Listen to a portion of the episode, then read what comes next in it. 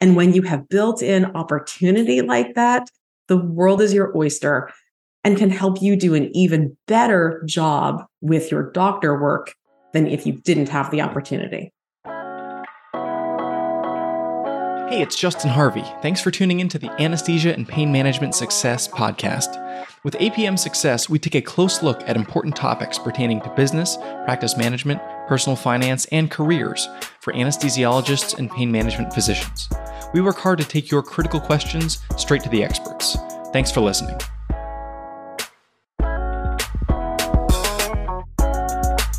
Hello and welcome to episode 176 of APM Success. I must confess, I'm really excited for today's guest. I was just talking with Dr. Gretchen Green a minute ago and saying I've been waiting a long time to have this conversation, which we're going to have today. Specifically, Dr. Green is a diagnostic radiologist. She's been in private practice since 2006, but the reason she's here today is she has served as an expert witness in nearly 200 cases on both the plaintiff and defense side. And her expert witnessing work has helped her transition to part time clinical work about five or six years ago. She has this awesome Facebook group, which we will link to in the show notes, called The Expert Resource. And I've spent a little time in there, and it's really awesome the conversations that are being had and the way that doctors are being equipped to do one of the things that's really one of my passions, which is to use your medical degree and specialty specific training in a different way, in a non clinical way, but in a way that augments your journey towards financial independence. So, Dr. Green, thank you very much for joining us today. Thanks so much for having me. So, tell us a little bit about, you know, you were in practice starting in 2006 in private practice, and eventually, you know, you're on this 10 year journey and you went part time clinically ultimately. Tell us about your story and how does expert witnessing fit into that? Yeah, it it's sort of a chapter story you know we we go out of training and we think about that first chapter. And i don't know that doctors get so much thought into what comes after chapter 1 it's sort of like you go from chapter 1 to the epilogue right? There's career and then there's retirement. But what i've learned through all this process is there are many phases within employment. And for me partnership was the way to go. I was a partner for 10 years in a, a, large private practice in North Carolina. And I really got into the business aspects, really loved learning about the finances and how you build a practice, how you look at marketing strategy. That was my first taste of how to do those things because it wasn't my own practice that I started, as so many physicians traditionally have.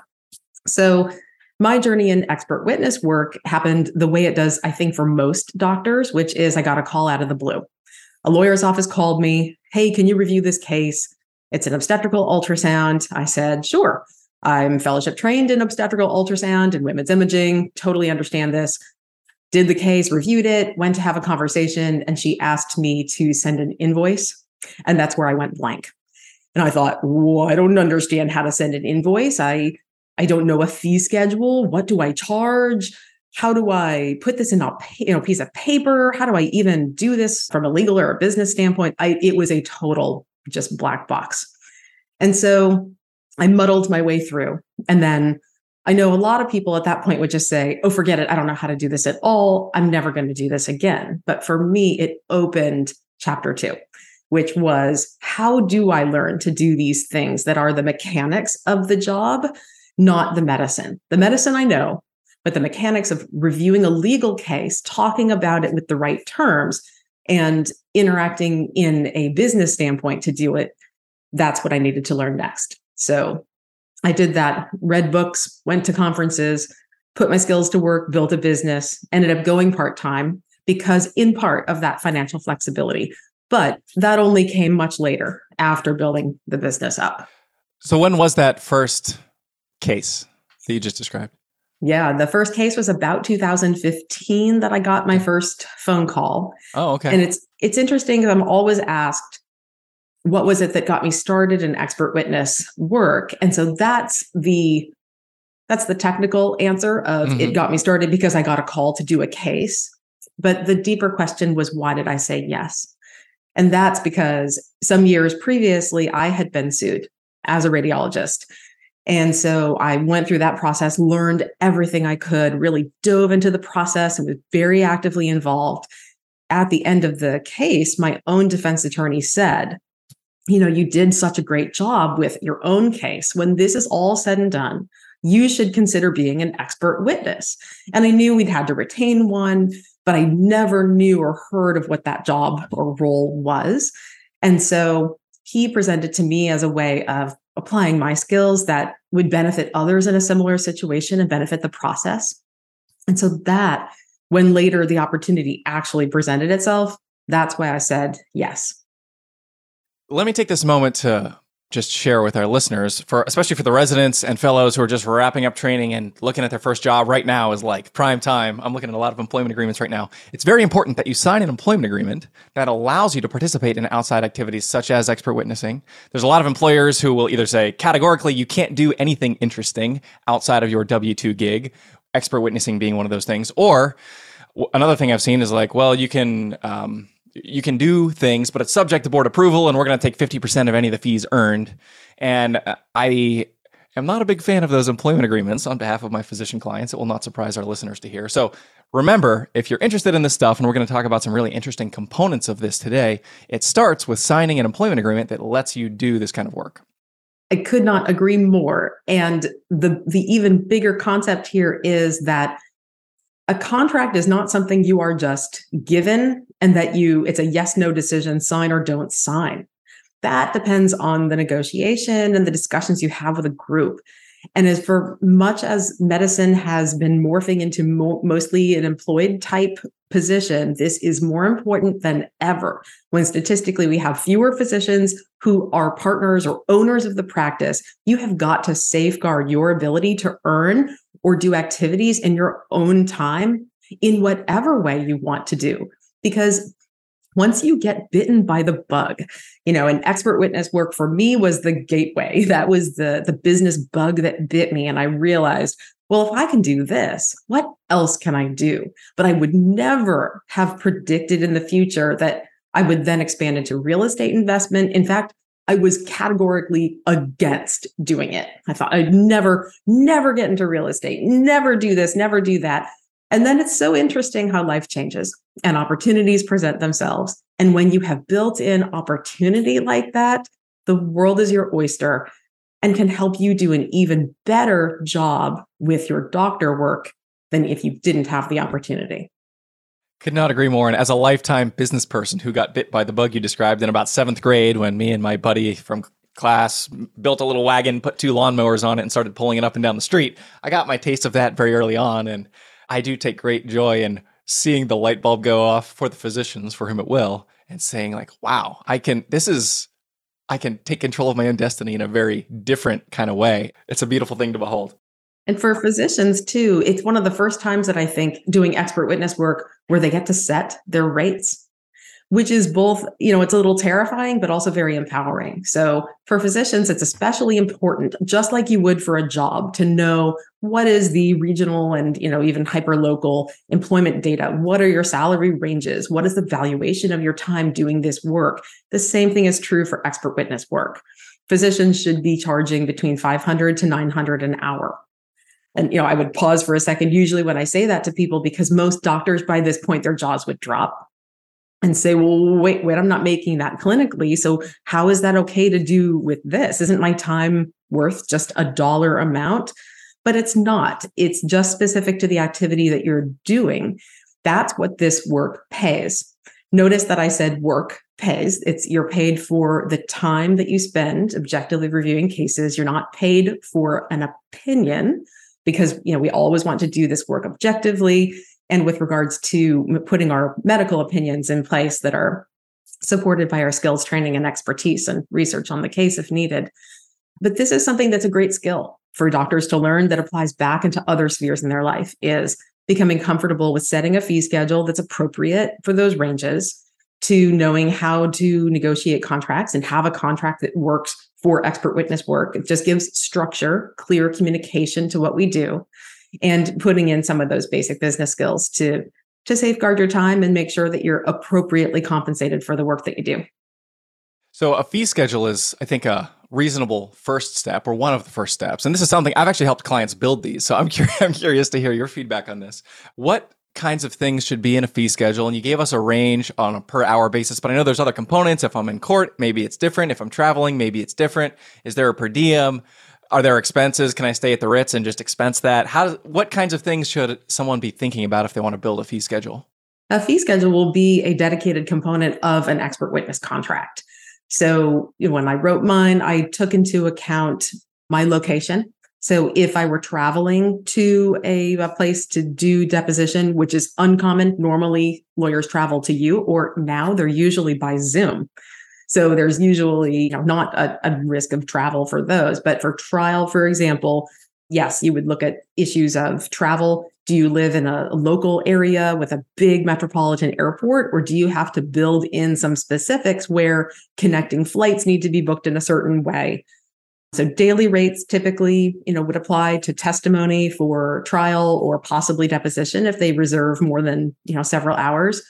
People often ask about cancellation clauses because if you don't have these built in with our clinical schedules being pretty far in advance, you have to protect that time so that a cancellation a few days before, which not only prevented patients from being able to see you, but can result in you not having recovery of that lost income.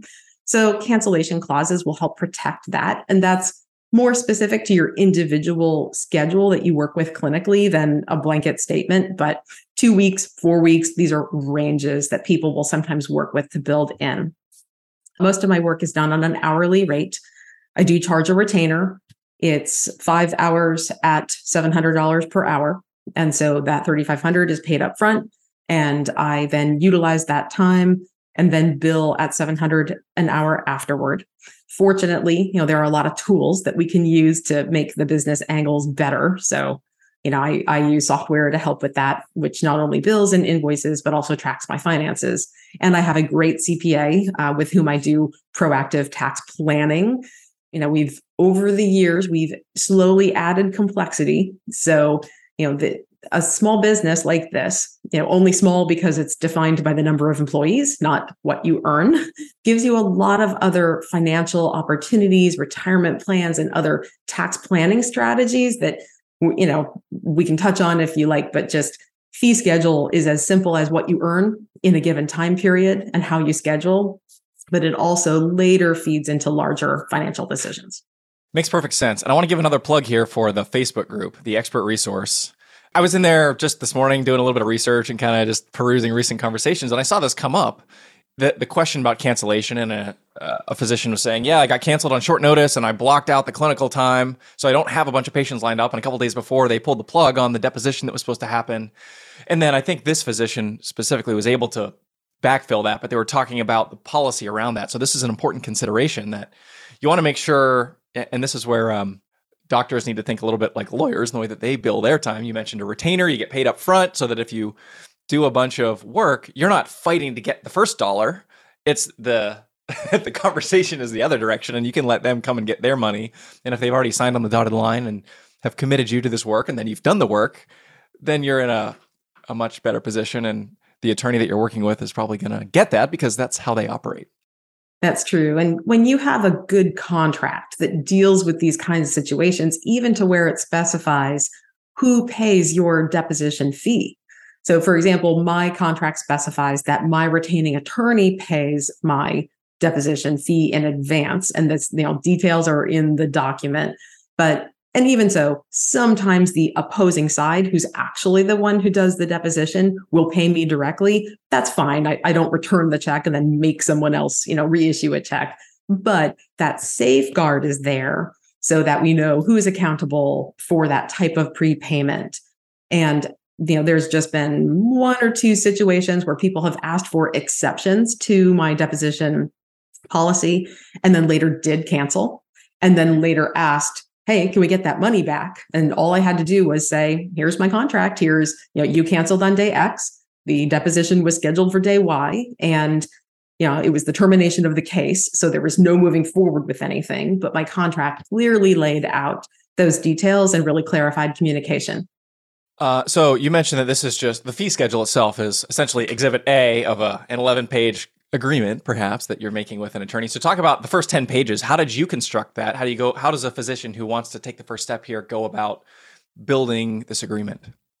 And maybe right. it's just call a good attorney Yes. And I think working with someone who has experience doing this is helpful. You know, my particular, um, I actually worked with two attorneys of, of my, I have a team of attorneys for all my various things that I do in my life. They're all wonderful advisors to me. So I used one who brought business expertise and then one who brought healthcare contract expertise. And I combined those two I did use a template of an expert witness contract as an example of content to work with, but then we customized it. So mine's a seven page document, double spaced. I actually get complimented on my contract because lawyers can see this is the work of really good attorneys with mindfulness towards fairness, right? It is a double sided document in that it is written from both parties' perspectives. And that is visible when you read my contract it, it talks about roles and responsibilities of the expert, of me, of the lawyer, and the details that are in the performance of the work, such as providing me with all necessary documents to do my job, notifying me if there are legal motions that have been filed, dates that might impact my involvement of deposition, trial, the uh, fill, fee and billing structures there, along with going towards defining day rates, travel policies, and also availability. So I do revise this uh, from one year to the next. I, I'll go through and I'll put in my dates for that year that I will carve out as not being available. That has variable success. And as the court schedule has gotten so irregular while you know in covid that's been something that's changed over time. So just because you say you're not available on a certain date does not necessarily mean that you're off the hook if they do happen to go to trial then. So you know that is something that's always the case with expert witness work is that you cannot control the trial schedule but lawyers will work with you the best that they can to reserve those dates in advance and not ask you to block two full weeks. Depositions now are almost all by zoom so the work, and most cases never go to trial, you know, 5% or fewer cases. So doing this work has really never been easier for doctors to fit into their busy schedules on hours that work for them. Awesome. So for our listeners, apmsuccess.com slash 176. I'm going to make a list of all the resources that we discussed today, as much as Dr. Green is willing and able to share, plus some of the resources that I have constructed over my time of helping clients think about this, want to get you connected to get the ball rolling with starting up your own work in this area. So after the agreement is constructed, the fee schedule is appended. For in your case, Dr. Green, somebody called you. So maybe that was a step that you didn't have to pursue. But for somebody who's thinking, I want to do this and I don't want to sit around and wait for my phone to ring, how do you recommend that someone goes about take, making the first move? Yes.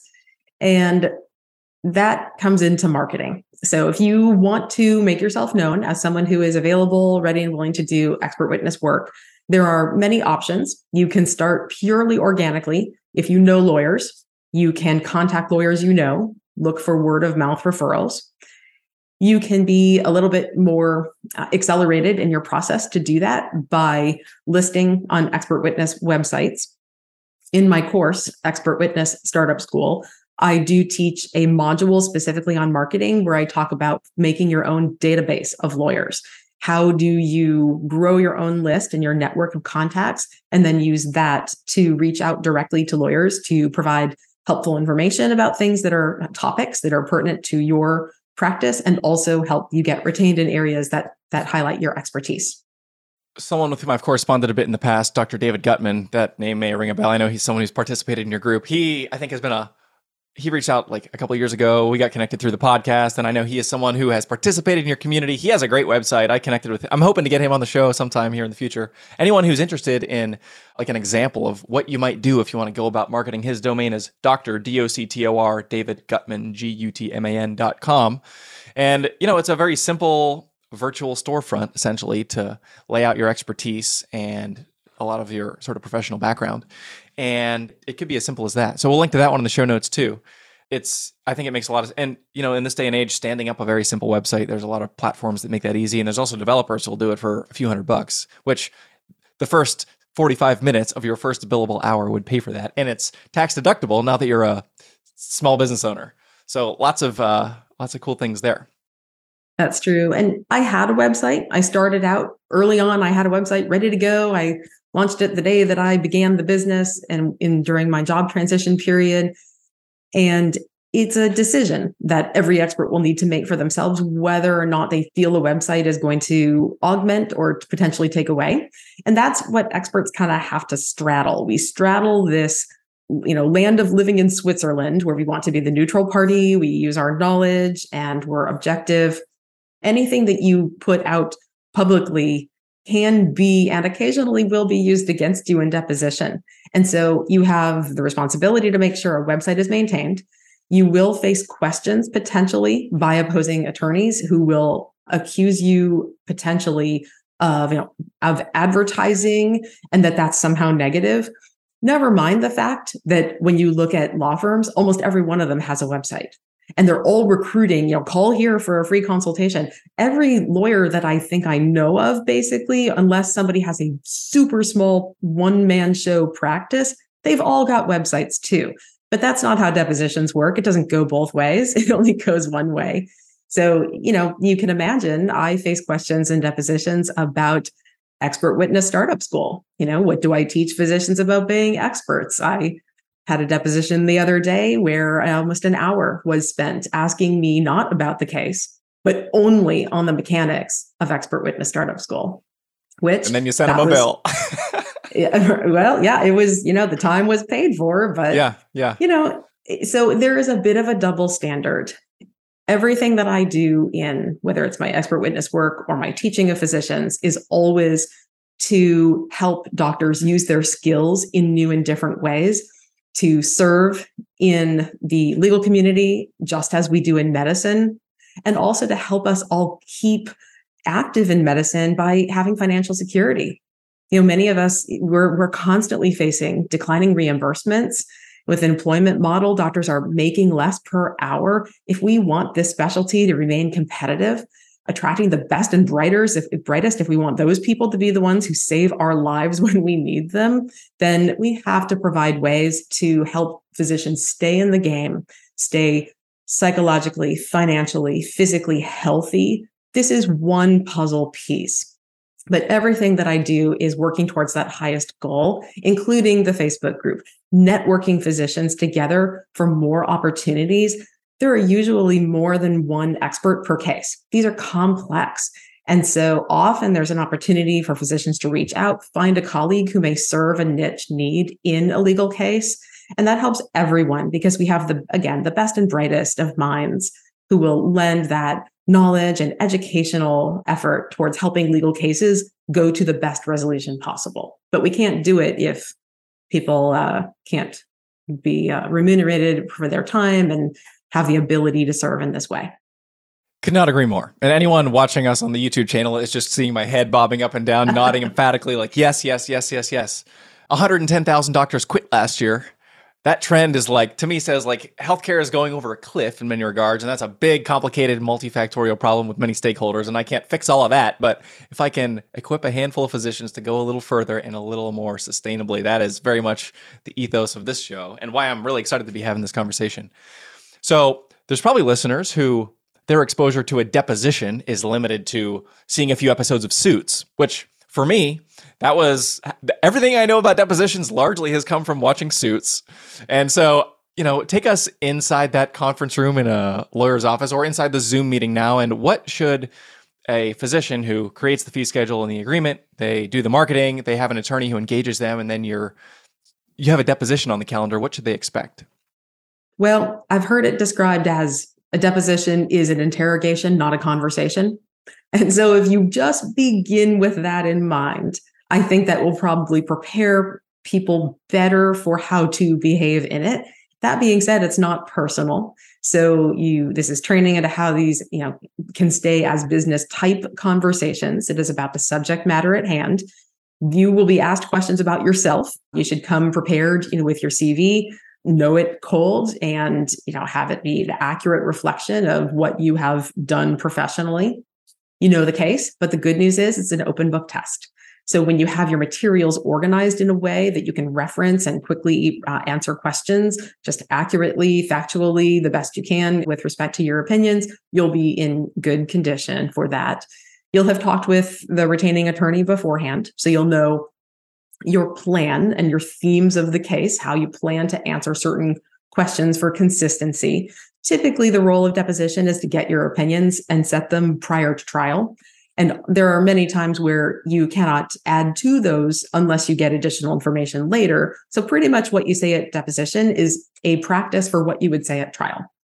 So, but there is some gamesmanship, I'll call it, you know, that goes into answering questions in a deposition type environment. So, that's why one of my modules is specifically on deposition when people join my waitlist for the course, I send out informational emails and I talk about tips for things like deposition. How uh, do you bring your driver's license, for example? Do you bring your phone? There are those mechanics that you know kind of out of the scope for today, but there's some of those things that you might not think about that help you to be more successful in what can be a, a challenging you know conversation slash interrogation but I've had them go every direction. 95% have been very professional, very to the point, talking about the case. The other handful, you know, where they start to get more personal or more adversarial, I think most of those backfire in the end. And I think the great majority of attorneys don't resort to those types of tactics. Most of them use the time more effectively and have better questions to ask. Can you tell us a brief anecdote from one of those 5% that went sideways? Yes. Again, you know, what are the motivations for even getting into this work to begin with? When I trying to think how how best to tell this story, lawyers will ask a series of questions to try to get information sequentially. And so there was a time when and you have to listen very quest very carefully to the question as it is asked. So one attorney asked me if I had been deposed before. And I answered the question uh, yes, I had been deposed before as an expert X number of times. He then asked, was I deposed as a defendant in a medical malpractice case before? And I said, yes, once before. And so notice that, you know, it's flavors of the same kind of question. And then for whatever reason, he asked, well, have I been deposed in any other types of lawsuits? Sometimes they'll ask this question because they're fishing. They're hoping that maybe you have a felony in your past or the skeleton in your closet that they can reveal. And listening carefully to the question as it had been asked to me, I said, yes, I had been deposed after I was 17, and my father, who was a captain for United Airlines, had died in a plane crash. There were legal uh, ramifications from this, both you know wrongful death because it was a commercial airline crash, but there were also a lot of family and estate legal issues that came up because I was the only surviving child after a divorce years previously. And so, as soon as I just replied non defensively and factually that yes, I had been deposed after my father was killed in a plane crash, that shut down that line of questioning immediately because he, uh, he realized, oh, this is not the place that I want to go on the record of going. And interestingly, so when you do depositions, your transcripts, they're basically public record, and lawyers know kind of how to find them and get a roadmap to finding your depositions. No one has ever asked me that since. And I think it's because once you've got that on the record, no one else wants to fall in that hole either. so it's interesting kind of what happens long term when you've you know, done more of these over time. So, but again, that's very, very rare. And you you may have thought, oh, it would be a very difficult thing to be asked about my own uh, case in which I was sued as a defendant. But this is how practice has made it a lot easier: is talking through it non-defensively. I can describe what happened, that it was a very strong case, and we wanted to take it to trial, but the defendant had gone on television and had been on every major news network in my town. So that impacted a decision to settle. Things like that, that when you practice them and you work on how to say these things in a very objective, non defensive way, it actually helps your own psychology to process things better as well. So there's a lot of personal benefit to doing expert witness work. And one of them is this kind of mindset. Yeah. And I would imagine a good attorney is going to say, like, I'm going to take you to the worst possible place and I'm going to grill you about what, you know, make this look as bad as possible. So you can actually like, you know, you you role play that and then you can work the bugs out, hopefully. And and that will smooth things out when you're on the record as well. Yeah, that's true. Yes, it's all it's practice until you still have to respond on the fly. Because someone will still ask you something that you've just never thought of before. And so this gives you really good skills for problem solving, thinking on the fly.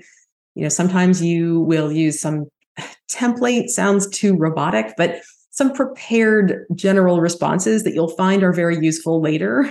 or, you know, if someone's attacking you on something and you disagree, you can simply state, that's just not how I see that. And helps diffuse situations in, in different ways. So we've got depositions. You said most cases don't go to trial. That less than 5% number, I didn't know what that number was. That's an interesting data point for me. What does the rest of the process look like after the initial interrogation? Right. And the minority of my cases have have only gone to deposition too. So the majority have not. I've done fewer than 20. I'd have to look at my records, but fewer than 20 depositions out of almost 200 cases in which I've been retained. And you know, there are other experts who have done hundreds of depositions, you know, people who really do this as a high volume practice, you know, for forensic pathologists, uh, psychiatrists, some of those folks will really do high volume expert work, and others of us may not be doing quite as many of those cases. So, for most of us, it will look like you review a case initially, you'll have a conversation with the attorney about whether or not you think someone acted above or below the standard of care, which is basically summarized what would someone reasonably do in similar circumstances in a different uh, situation and it's it's just it's reasonable and reasonably similar. It's not what would harvard do? What would the person with gold plated insurance do? It's not these kinds of extremes. It's what's the average you know circumstance in a reasonably similar area? And so that's the standard that you're generally applying. And then they'll figure out do you fit into their thoughts for this case?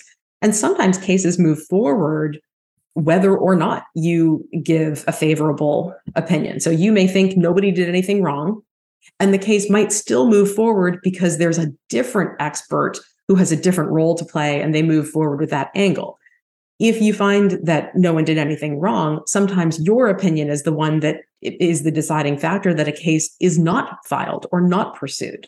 So it really depends. There's a lot of roles to play. And this is why, in part, it's important not to restrict your work to defense or plaintiff or come in with a bias towards one or the other. Also, like you said, with contracts, avoiding financial ties to your employer where they get a cut of your expert work, all of this can be seen as bias. So you just don't want those things in there. There's, you know, it's your free time. So, you know, you could, you should structure it, but also with that potential that you don't want to introduce bias or ways that your opinions could become unfounded. So many states will require an affidavit. That's an official document that says, yes, I think someone did something wrong, basically, or that something should have been done differently that will get filed, the lawsuit is filed, and then they go into a process of discovery. They get information from both sides. They may do depositions. They may even depose the uh, plaintiff if that person is alive, family members. They may get other people involved to see what is the scope of this case. And then you'll go through the legal process of whether or not it goes to trial. And this can be years in the making. You know, I've had cases that took four plus years to resolve. And, you know, some of them are more towards two. COVID has really thrown a wrench into the normal workings of things in the court system, but these are at least a few years. So this is not the job to pursue when you have retired and are looking to begin doing some side income. I mean, everyone's going to retire at some point probably, but this is something to begin when you're doing active clinical practice. How many of the, you know, 20 200 cases, 20 depositions. Do you have any courtroom experiences? One of my cases went to trial and they took my deposition beforehand to use as trial testimony. So that has a special term in Virginia called a de bene esse deposition, where they then record it. We did it with Zoom. They recorded it and then they admitted it and they played it at the trial. And it was utilized as trial testimony. but none of my cases has gotten to the point of an in-person trial where I was there in person. Can you talk a little bit about one of the things that I've, you know, heard about as I've talked to just friends about this topic is the idea of sort of the politics of it and the record that you build. And if you're you know always the plaintiff guy or gal or always the defense guy or gal or the idea that maybe you'll be seen among your peers as someone who if you're always on the plaintiff side like you're the doctor who's like the turncoat who is you're selling out your comrades can you talk a little bit about just the, the, the emotional complexities of trying to think through that i think that's a challenge that prevents a lot of doctors doing this work is that they've been told that doing expert witness work is doing work against physicians. But that's really not true. It's but that's the myth that prevents a lot of people from from taking this on. And by evaluating the medicine, by looking at the decision making process, the information that was available at the time and making a decision without putting on that retrospectoscope where you're looking backwards in time and trying to Monday morning quarterback what happened, that's going to lead you to objective opinions about the material itself. It's not about the person and avoiding that kind of skew or bias, I think is important for your own reputation as an expert and to make sure that you're doing the best work. Anecdotally, I do hear attorneys make comments, particularly about uh, some of the opposing sides experts. Oh, that guy, yeah, he does this all the time and he makes that same argument all the time. Or, yep, every time she writes a report, this is what goes in there. And so, yes, people do see patterns. It's a small enough world that you can be known as somebody who, if you keep doing the same thing over and over again, people may catch on. That's where the flexibility of thinking and applying all your skills comes in and a good lawyer, presumably. I'm a I did mock trial in high school, so it's basically like a law degree. Just kidding, guys. And I I I I remember like the early on spent a lot of time with my fellow nerds, like getting trained to think in these ways. And then when you are someone that builds that kind of record, what happens in like the closing argument is like, oh, Dr. Smith, you know, 174 times they've done this, and 168 of them have been as a plaintiff witness, and every single like 162 of those used the same thing. Like, is that somebody who really has credibility? So as you are a physician building a track record, you want to think about these things, look at it from every angle. And obviously you're if you're still practicing clinically and you you have a professional reputation to uphold, there's kind of guardrails and I think you make a great point Dr. Green. Like if you look at things objectively and you the, the reasonable physician standard, I think it will keep you out of trouble 9 times out of 10. But it's something to be aware of that it's a, a new dynamic to your sort of like prospective career management that hasn't existed once you dip a toe in this water. Right. And we're well prepared for this because medicine is dynamic. Knowledge changes. We don't practice the exact same way that we did before. You know, even in my career as a radiologist, especially, we have such quick technology developments that we have to keep up with that things don't stay the same for very long. And so having that flexibility of thinking where you're at least willing to say, how might I be having a different opinion about this now due to this new information?